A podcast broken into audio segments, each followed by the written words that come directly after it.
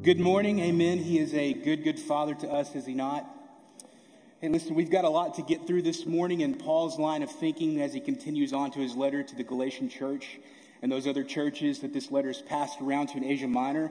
So if we can just jump right into the reading of the text and then prayer, we'll get started.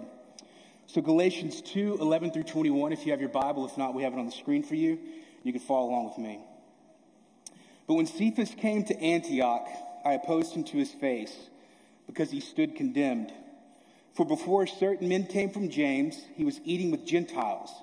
But when they came, he drew back, meaning Peter, and separated himself, fearing the circumcision party. And the rest of the Jews acted hypocritically along with him, so that even Barnabas was led astray by their hypocrisy. But when I saw that their conduct was not in step with the truth of the gospel, I said to Cephas before them all, If you, though a Jew, live like a Gentile and not like a Jew, how can you force the Gentiles to live like Jews? And this is interesting because Paul now shifts and he's speaking directly to Peter. We ourselves are Jews by birth and not Gentile sinners. Yet we know that a person is not justified, and hang on to that word justified, by works of the law, but through faith in Christ. So we also have believed in Christ in order to be justified by faith in Christ and not by works of the law, because by works of the law no one will be justified. But if in our endeavor to be justified in Christ, we too were found to be sinners, is Christ then a servant of sin? Certainly not, or may it never be. For if I rebuild what I tore down, I prove myself to be a transgressor. Verse 19. For through the law, I died to the law so that I might live to God. Verse 20, I've been crucified with Christ. It is no longer I who live, but Christ who lives in me. And the life I now live in the flesh, I live by faith in the Son of God who loved me and gave himself up for me. And here's the beauty and the crux of this justification passage. I do not nullify the grace of God, for if righteousness were through the law, then Christ died for no purpose. And we know that the gospel of Jesus Christ was for no purpose. Let's pray. King Jesus, we love you and we submit our hearts right now to the authority of your word. Lord, would you just use me, please, as a microphone by the Holy Spirit to preach the text truthfully, honestly, with grace, with passion. And Lord, may your word be heard and received as it is written.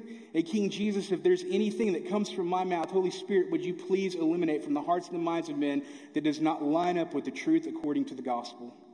Lord, we love you. We thank you. And we are so grateful that we live in a place, in a time that we can gather around the sufficiency of the Word of God to preach to our souls, to let us understand our identities as people and as children of God as we await your return to take us home to the place where you have prepared for us. And we wait eagerly for that. But in the midst of this, Lord, may your word form and shape and fashion our hearts to your will. We love you. For it's in Christ's name we pray. Amen. So this morning, if I had to give this sermon a title, it would be of freedom and fire and how grace sets the captive heart ablaze. And there's one central theme in this entire thing that I want you to walk away with. If I were to sum up the entire book of Galatians, it's this it's that Jesus plus nothing equals everything. Jesus plus nothing equals everything. You see, Martin Luther understood something about this, and Martin Luther was a man who was set ablaze by the justification and the work of Christ for himself, but he was not always in this position. Luther was a man who was tormented by God as a Catholic priest. He would fulfill the pulpit, he would preach the pulpit, and every day, in every way, he would either say to his wife or would say to the others, How can I love this God that I hate so much? He'd become so snowed under by the, the, the, the obligatory tithing, by the rote memorization, by the, the, the absolute just rote liturgy of the Catholic Church. The, the, the, everything that they, they burned people with, Martin Luther found in of himself that this God that the Catholic Church preached was something that he utterly hated. And so he was telling his mentor this, his cardinal this, and his basically his, his leadership said this. It said, Martin, we can't keep you in the pulpit at this moment. We've got to put you somewhere. We've got to do something with you in order for your heart to get in the right place. So they stuck him in the archives working on interpreting scripture through the original language of Greek. At the time, what the Catholic Church had done has translated everything into the Latin Vulgate, did not give it to the people like we have with the Word of God today, that we have it for the people because the Word of God is for the people of God. And yet they had so snowed under Luther under this that when he returns to the archives, when he returns to the original language, he lands on this little book called Romans, and he is absolutely set afire and ablaze by this one statement that the righteous shall live by faith, and justification comes through faith and faith alone. Grace comes through faith and faith alone. And it absolutely set Martin Luther on fire. Paul's understanding of justification is the entire reason why we are here today because of Luther's rejection of the 95 Theses to the Catholic Church that grace is free, grace and grace alone will rule the day, and it's justification alone, by grace alone, through faith alone, for the glory of God alone, by the power of the scriptures alone. Now, that is a man whose heart has been set ablaze by grace, because Luther understood this one thing Jesus plus nothing equals everything. It equals everything. Listen to me. My goal and my aim this morning is that you would so delight in grace and grace alone as the only Christian method that, like Martin Luther, your heart would be set ablaze for the glory of the King Jesus. And I would dare say that as we look at Galatians 11 through 21, this is Paul's aim and goal that we would understand that the only Christian method is Jesus plus nothing, Jesus minus nothing, Jesus is everything. That is the goal. You see, Paul understands this, and all of Paul's writings are summed up in this statement, guys. This statement. Orthodoxy, or what we believe, should always inform our orthopraxy, or how we should live. If you look at all of Paul's writings, Galatians is no different. All of Paul is summed up in this statement.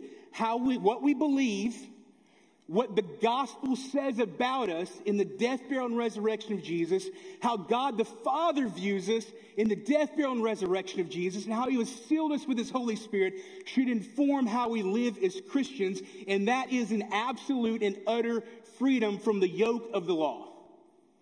Now, it is not the fact that Jesus did not come to abolish the law. Matthew 5 17 is clear. Jesus came to fulfill the law. But the true gospel message is this the death, burial, and resurrection of Jesus as our only saving source of salvation, it must remain intact. Listen to me. The crucifixion of Jesus without the resurrection is just another story of a random man who was put to death for his claim to be a God. And the resurrection of Jesus without crucifixion of Jesus means that we do not have a substitute and we are still bound to two things sin and the law. The law reveals sin in us, it crushes us. The law reveals the absolute crushing perfection of God the Father, His holiness, His righteousness, how He was completely other. And in that, we see our sin, we see His holiness, and we say, I can't measure up. I'll never keep it in all of its perfection. You are too good. You are too holy. And I am because of that, and I see my depravity, I understand my condemnation and it is just. Romans 1 is clear. There is no one, there's no one righteous. There's not one. Not one of us are righteous. And the beauty of the resurrection is this, is that the resurrection of Jesus is the evidence that God fully accepted the act of Jesus as our substitute. You see, in the gospel, this is what Paul understood and subsequently what Luther understood. There's a double thing that happens in the gospel. At the death of Jesus, Jesus got all of your sin. At the resurrection of Jesus, you got all of his righteousness. Every bit of it. And that story and that message alone set Paul ablaze and it set Luther ablaze. So remember that this orthodoxy, how we believe and what we believe, should inform how we live, is going to move us along in Galatians 2. So in Galatians 2, we are to the point where Paul has defended his apostleship, okay? He has gone to the Jerusalem council and gotten in the right hand of fellowship from the pillars of the Christian church, from the pillars of the early church in Jerusalem, from Peter, from John and James, They extended him the right hand of fellowship, and they were on board with this purity of this gospel message that so much to the fact that they did not require Titus to submit to ceremonial eating laws or for Titus to be circumcised. So now we fast forward, and Paul is going to use Peter as an illustration. He's already called out what he would refer to later on, because this is a consistent and constant battle that Paul has with these Judaizer brothers, these ones who would say gospel plus, gospel plus ceremonial food law, gospel plus circumcision are the means of salvation. Paul will go so battle, so much of a battle with these individuals that by the time he writes Philippians, he refers to them as Peter and all of the other Judaizers pre conversion used to refer to the Gentiles as the dogs, those Gentile dogs. Paul will now reserve for those, Gen, those Judaizers who accept gospel plus, he will refer to them in Philippians as the dogs of the false circumcision. They are the dogs of the false circumcision. So he takes that phrase of the Gentile dogs and he flips it back on the head of the people of God. Because they've gotten all this whole thing out of whack.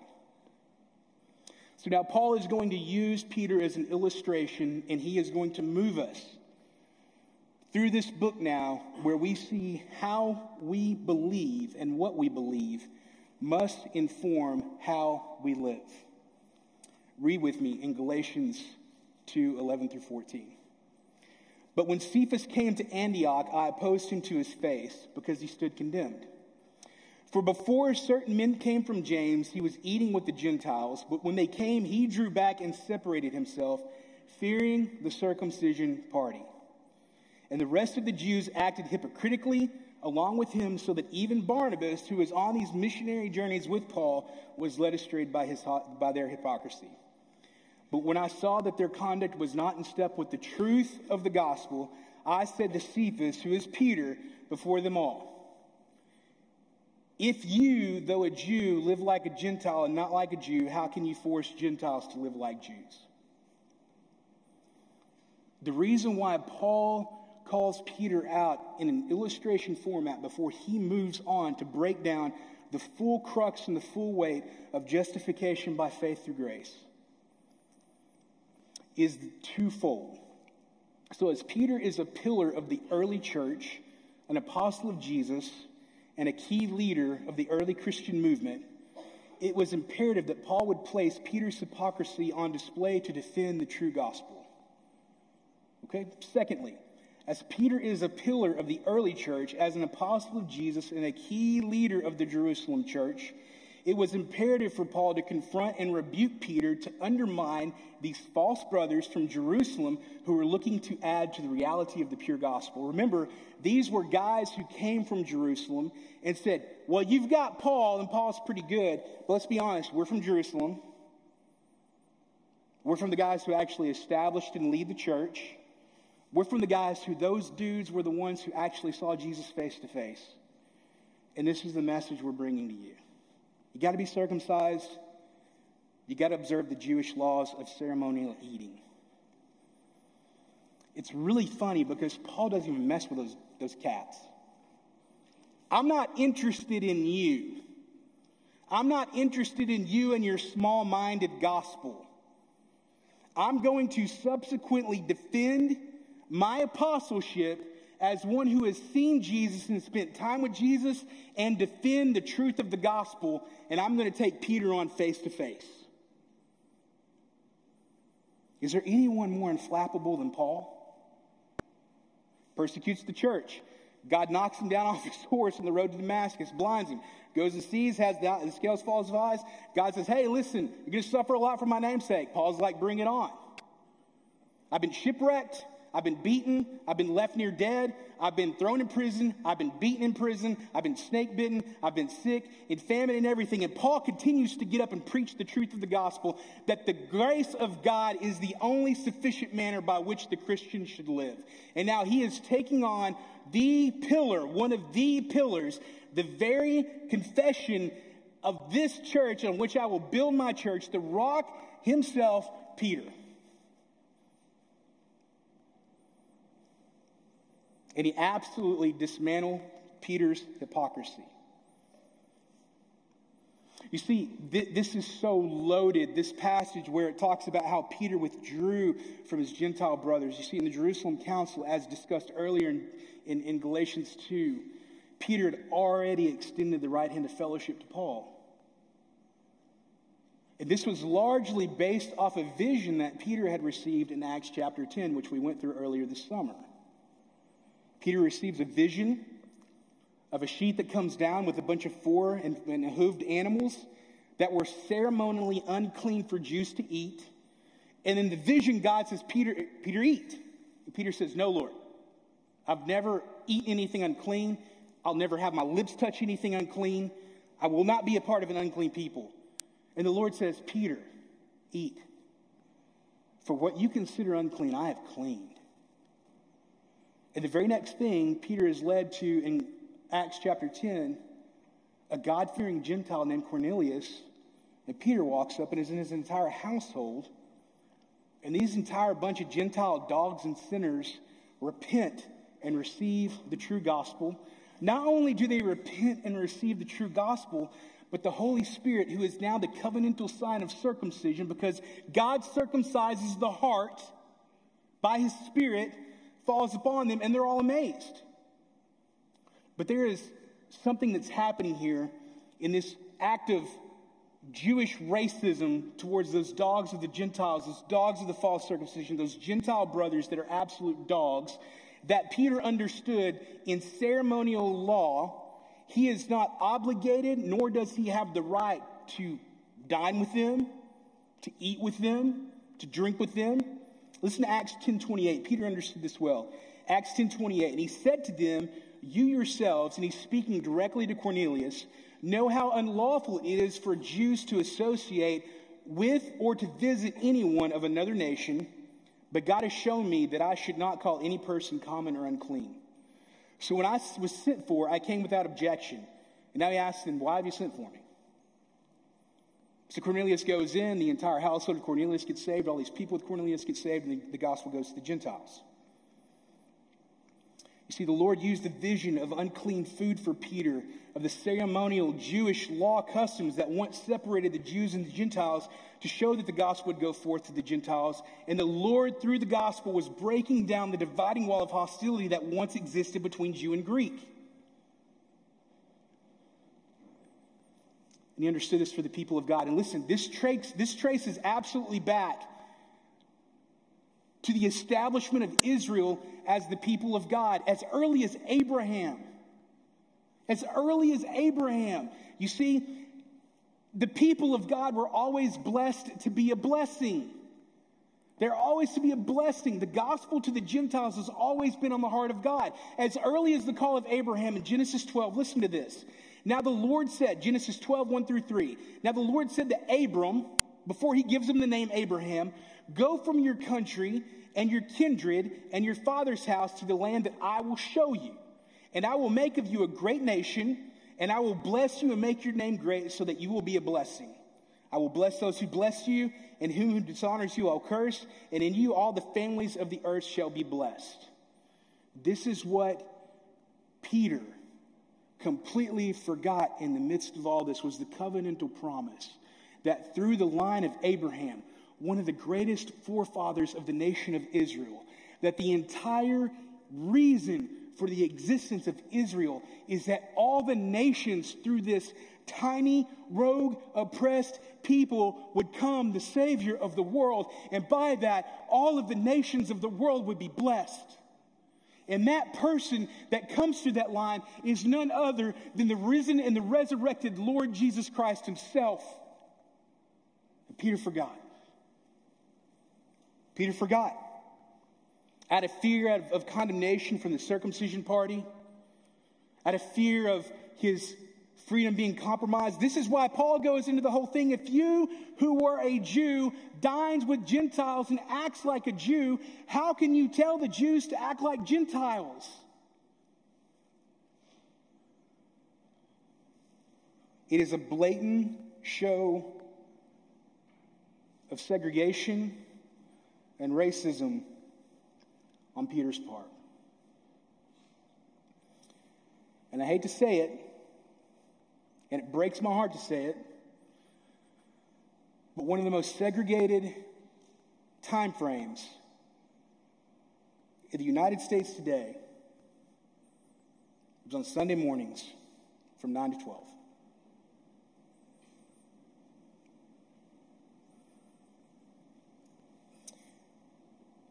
Sometimes I wonder if, like Peter, we forget the gospel.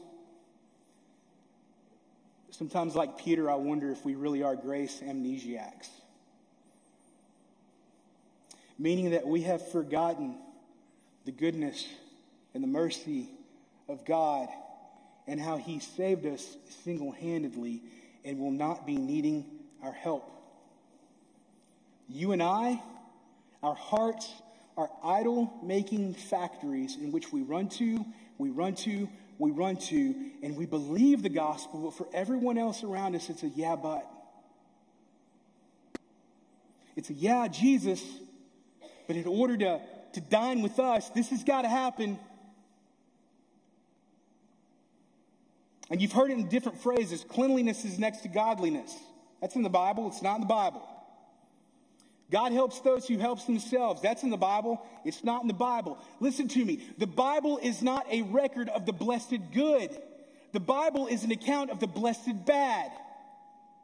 The fact that God, in His mercy, would even give the people of God the story of His people and His redemptive work through the death, burial, and resurrection of Jesus Christ, when we all stand condemned, is testimony to the fact that God saves sinners single handedly.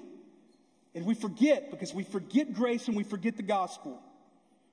It would be like us in this community placing on our Hispanic and Latino brothers and sisters who are here, in order to join this community, English has to be your first language.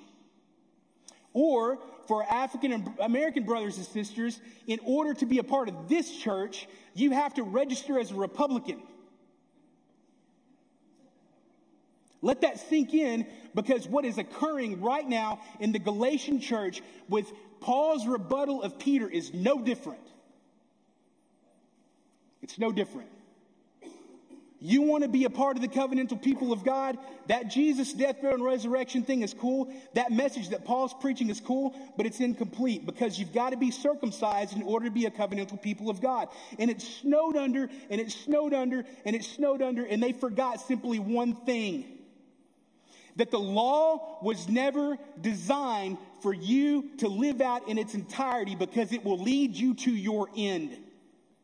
The law is designed to reveal sin, to show you the perfection of this holy God who is completely righteous, completely just, completely other, and is dedicated to stamping out sin. And that law shows you, it's on display in your own heart that we cannot keep it. You see, the law is for the hard hearted, and the gospel is for the brokenhearted. And the law of God in all its perfection is designed to lead a man to his end.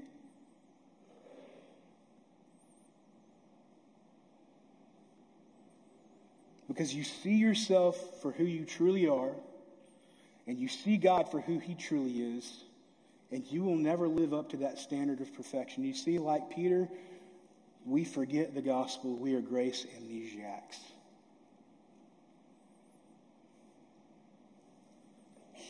Remember, we talked about earlier, that orthodoxy, what we believe, should always inform our orthopraxy or how we live.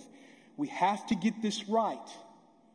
And Paul understood we had to get this right because if the Jerusalem Council had not gone in the way that Paul had wanted to go in his defense of the gospel, we likely would be standing here today with two separate, very distinct, very different religions. You would have those who trumpeted grace and grace alone, and then you would have those who trumpeted Jesus plus. And Jesus plus nothing is everything. Jesus plus extra is heresy. The gospel minus Jesus is heresy. And so we have to walk that beautiful doctrinal truth that grace and grace alone saves. And this is where Paul is leading us at this point. He has used Peter as an illustration. He has dismantled Peter in his entirety for his hypocrisy. The Gentiles are now welcome into the fold of God, and the same truth for the Jews is now available to the Gentiles. And that is this. And this is the crux of not only the book of Galatians, but this will be the crux of Paul's entire line of theology. He can't stop writing about it. He can't.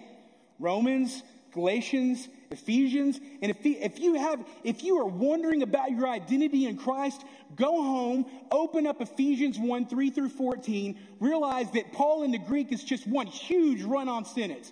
He's just so overcome with passion that he can't shut up about the grace of God to us. And if you are struggling with identity as a child of God, about the grace of Christ for you, go home, crack open your Bible, read Ephesians 1, 3 through 14, 25 times to yourself aloud. And every time it says, I substitute your name. And you will get a pretty good feeling pretty quickly how the Lord Jesus feels about you. How God the Father Himself views you in the death, burial, and resurrection of Jesus Christ because Paul hinged his entire theology of the gospel of grace on one thing, and it is this justification and justification alone. So, what is justification? Justification means to be declared legally right by God. Remember that law thing we were talking about that we're all condemned by? Justification means that you needed a substitute, that God the Father sent Jesus the Son to substitute his life for your life, that on the cross he took your name, every believer sitting in this room today, for those whose hearts are being stirred in affection towards salvation, your name to the cross today. He died specifically for your sins. He robbed you of all of your sin, and you got all of his righteousness. And that's justification. You have been declared legally right by God the Father, who is holy, perfect, and just, who must condemn sin and kill sin and be about the business of killing sin. And He substituted Jesus' life for your life. It's the great exchange. Jesus got all of your sin, and you got all of His righteousness. Every bit of it.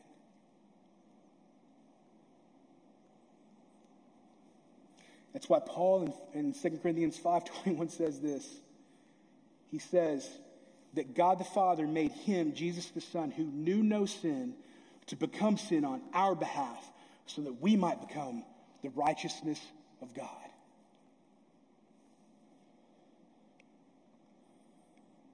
And this is Paul's whole crux in the remaining of the chapter.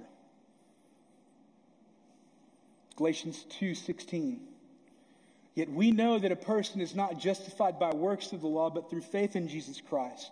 So we also have believed in Christ Jesus in order to be justified by faith in Christ and not by works of the law, because by works of the law no one will be justified. See Peter's reaction and rebuke by Paul earlier that we just read in Galatians 11 through 14. You can't justify yourself by works of the law. The law is crushing perfection, how much work is work enough to be done to be pleased in the eyes of God? And there's a deeper level in that too. How much of this is about your own self righteousness? How much of your working to please God isn't really about pleasing God at all, but to show how awesome you are? And I've got news for all of us in this room we're not awesome. I'm not awesome. On a good day, I might be five seven, And I tell people all the time, I'm five nine. I'm a mountain of a man, right? I've got 22 packs when I need to lose 50 pounds, right? I'm not awesome. And the reason why we do those things is we don't see ourselves clearly in the gospel. We are looking for something of our own self righteousness to add to justification, which God has already freely given. And He gives it freely and in abundance. Justified by works of the law. As of the Jerusalem Council, it is evidence that the early church fathers and apostles rejected that the notion that works based salvation, observation of the ceremonial food laws, and circumcision was necessary for salvation. They flat rejected it. How do we know? Because they did not require Titus to be circumcised. They did not require Titus or Paul to follow the ceremonial food laws established by the Jews, which, by the way, Jesus came to fulfill. He fulfilled them. He's very clear about that in Matthew 5 17. He doesn't abolish the law. What he does in the heart of the Christian is he reestablishes you as a perfect law abider because of Jesus' substitute for you. He sees us in Jesus because he has sealed us with his Holy Spirit, and he sees you and I, the Christian, as though we had never transgressed the law. I don't know about you, but that is good news for a heart that is addicted to self righteousness and performance. And that's me. I'm always looking to add my own label to help Jesus save me, and Jesus will have none of it.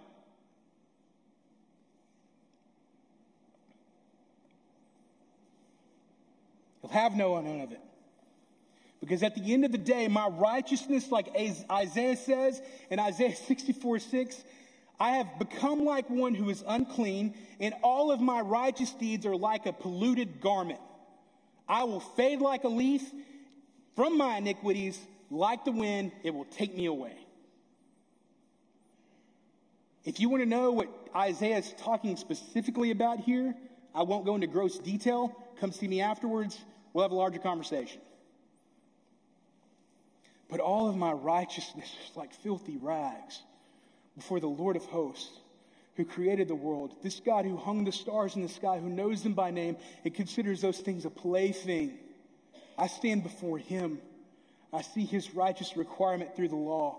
I see his utter perfection. I see my utter sinfulness, and I am undone. Which, by the way, is the story of all the prophets in the Old Testament. I see God for who he is. I see myself for who I am, and I will never measure up.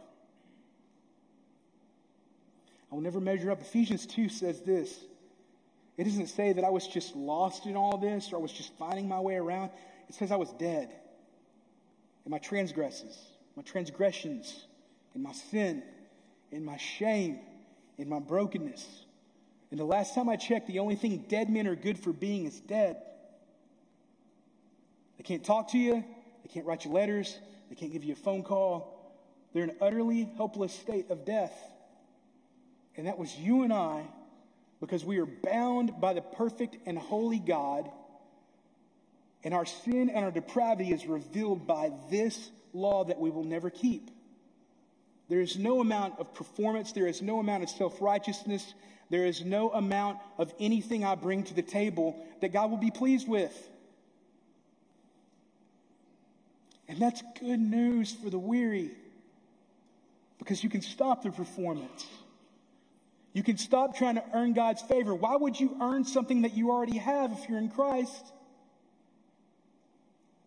I love what Paul David Tripp has to say here. He says this He said, You could obey God from this point perfectly for a thousand years, and it will never move the needle of his love for you. Never. Why? Because he has justified you in Jesus. And Paul is going to go on and break this down even further, even further in the text. He's going to say, but it's through faith in Christ, okay? So we have also believed in Christ in order to be justified by faith in Christ, not by the works of the law, because by the works of the law, no one will be justified. Listen to me. We do not depend on our past, our present, or future works based righteousness to save us. We depend solely on the finished work of Jesus to save and to keep us. Our past is forgiven, our present forgiven, our future secure. We are hemmed in by Christ's justifying work. Our past justification being declared right from our past, and our future justification in the present, we are pushed by the past, we are pulled by the future, we are hemmed in by justification of Christ. It is that perfect. It is that succinct. It doesn't need anything else added to it. Jesus has our past, He has our future, and that secures us in the present. And that is the whole crux of Paul's argument of justification. Grace and grace alone is the fact that Jesus took your place and he gave us all of his all of our righteousness, all of his righteousness. He took our sin and we got our righteousness. That his righteousness, that is justification, and there will be no earning of grace, for grace is fully given in the gospel for all of life. All of your life is hemmed in by this one who came and gave his life for you.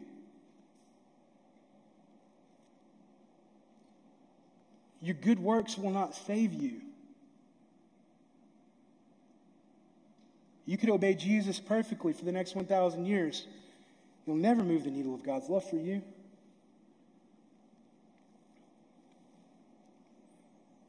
This is the crux of Paul's theology. And it allows him to go on to say this in verses 19 and 20 For through the law I died to the law, so that to God I might be alive.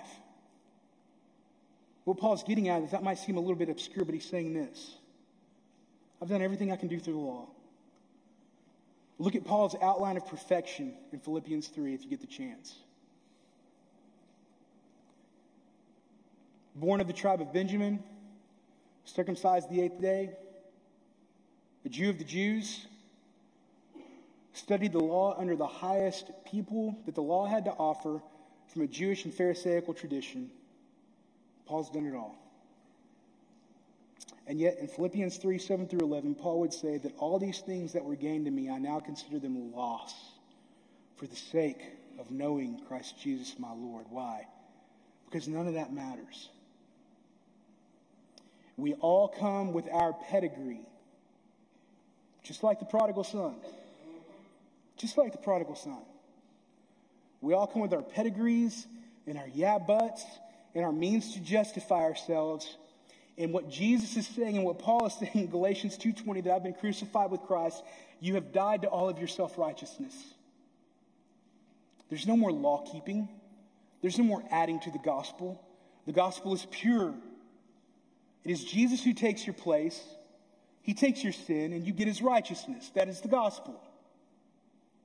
He lived a perfect life that you could never live. He paid a debt that you would never be able to pay. And he claimed you as his own. That's good news for the weary heart. That's good news for we as Americans who are always stuck on the treadmill of performance.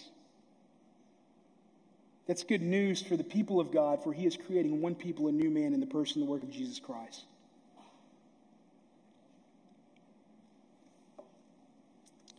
Verse 21 I do not nullify the grace of God, for if righteousness were through the law, then Christ died for no purpose. And he's just reiterating what he's already broken down. I do not nullify the grace of God by living by justification by grace through faith alone. God has declared me legally righteous. Not the law, not what the Gentiles or the Judaizers do in adding to the Gentiles. The pure truth of the gospel is that Jesus saves, and he saves single handedly, and he will not need your help. You see, grace and grace alone, like Luther, will free and set the heart held captive by performance ablaze. It will. The entire reason that you and I are here as Protestants worshiping in the United States as a free people and as a free country, as brothers and sisters made up from every tribe, every nation, every tongue in this place, is because of Paul and Paul's influence on Luther with justification by grace through faith alone. Your performance will not save you. Only the pure, unadulterated gospel in its purest form, that salvation comes by faith and faith alone through the finished work of Jesus on your behalf loan, will save you. That is what Jesus meant by the it is finished of the gospel. Listen, the it is finished of the gospel means it is finished. It's done. Past justified. Declared legally righteous in the death, burial, and resurrection of Jesus Christ. You are perfect before God. Present justified repentance of sin. Justification is our whole basis for repentance. Repentance of sin, justification. Future justified. You are secure.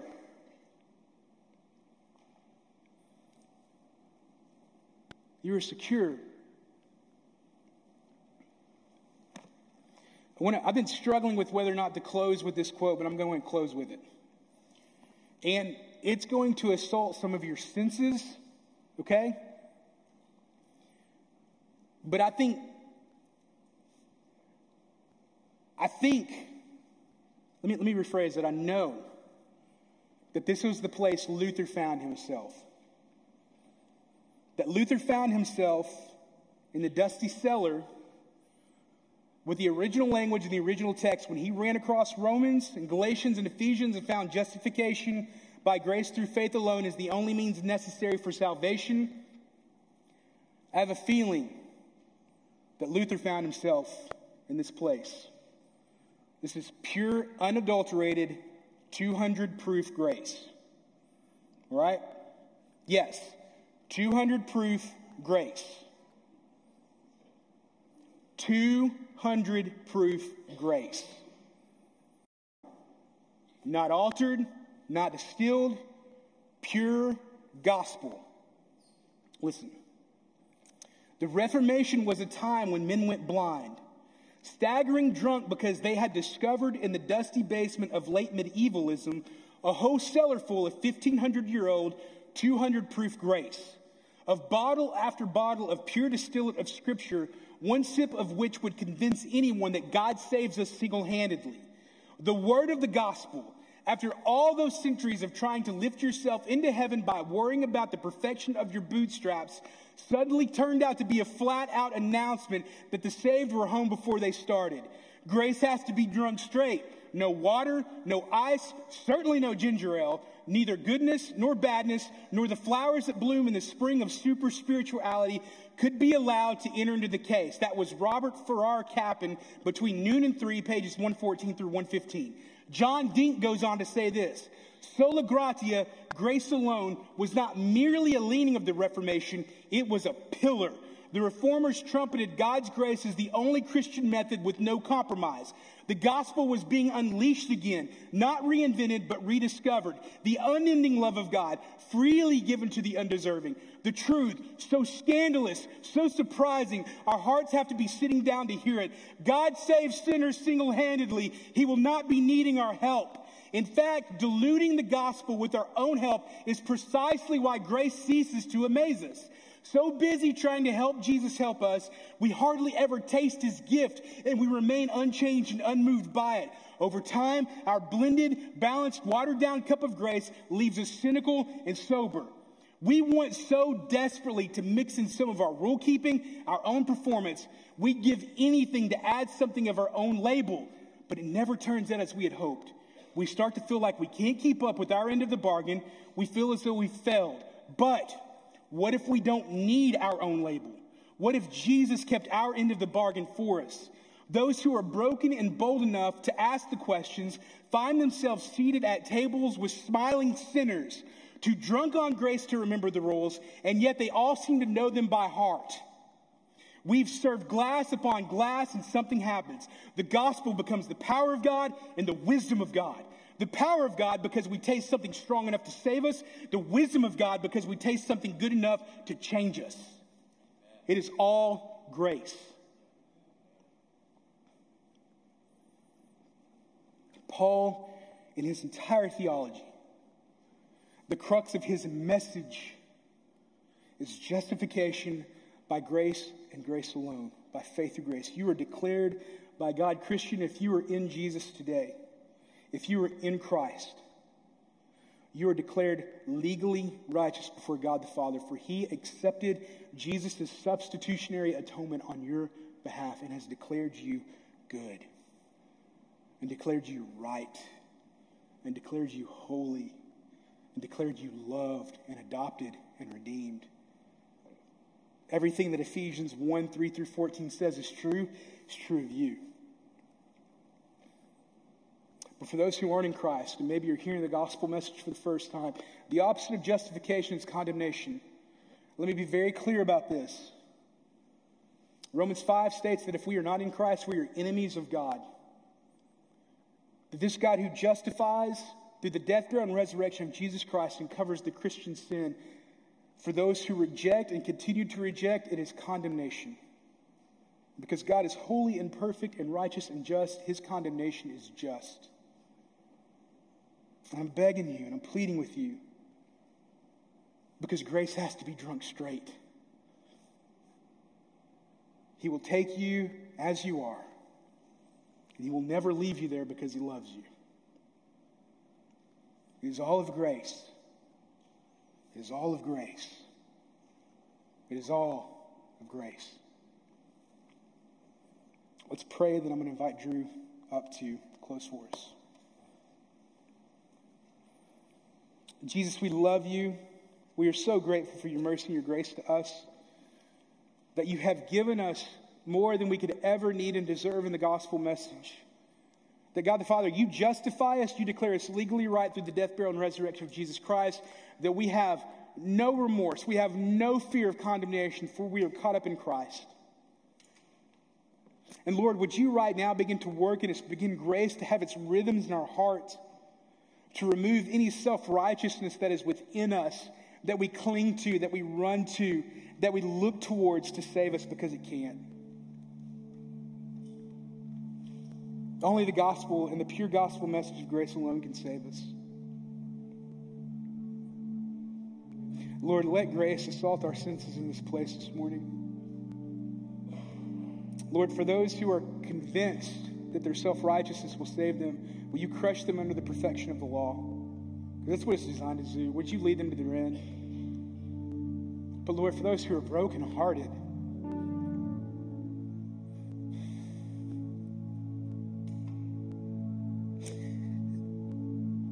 for those like me who aren't even seated at a table of grace, but are the beggars at the foot of the table of grace just waiting for crumbs. Would you give us grace? Would you break our hearts? Would you convict us? Lord, we are but beggars leading other beggars to bread in this place this morning. Would you lead our hearts to the bread of life? We love you and we are grateful. Christ we pray.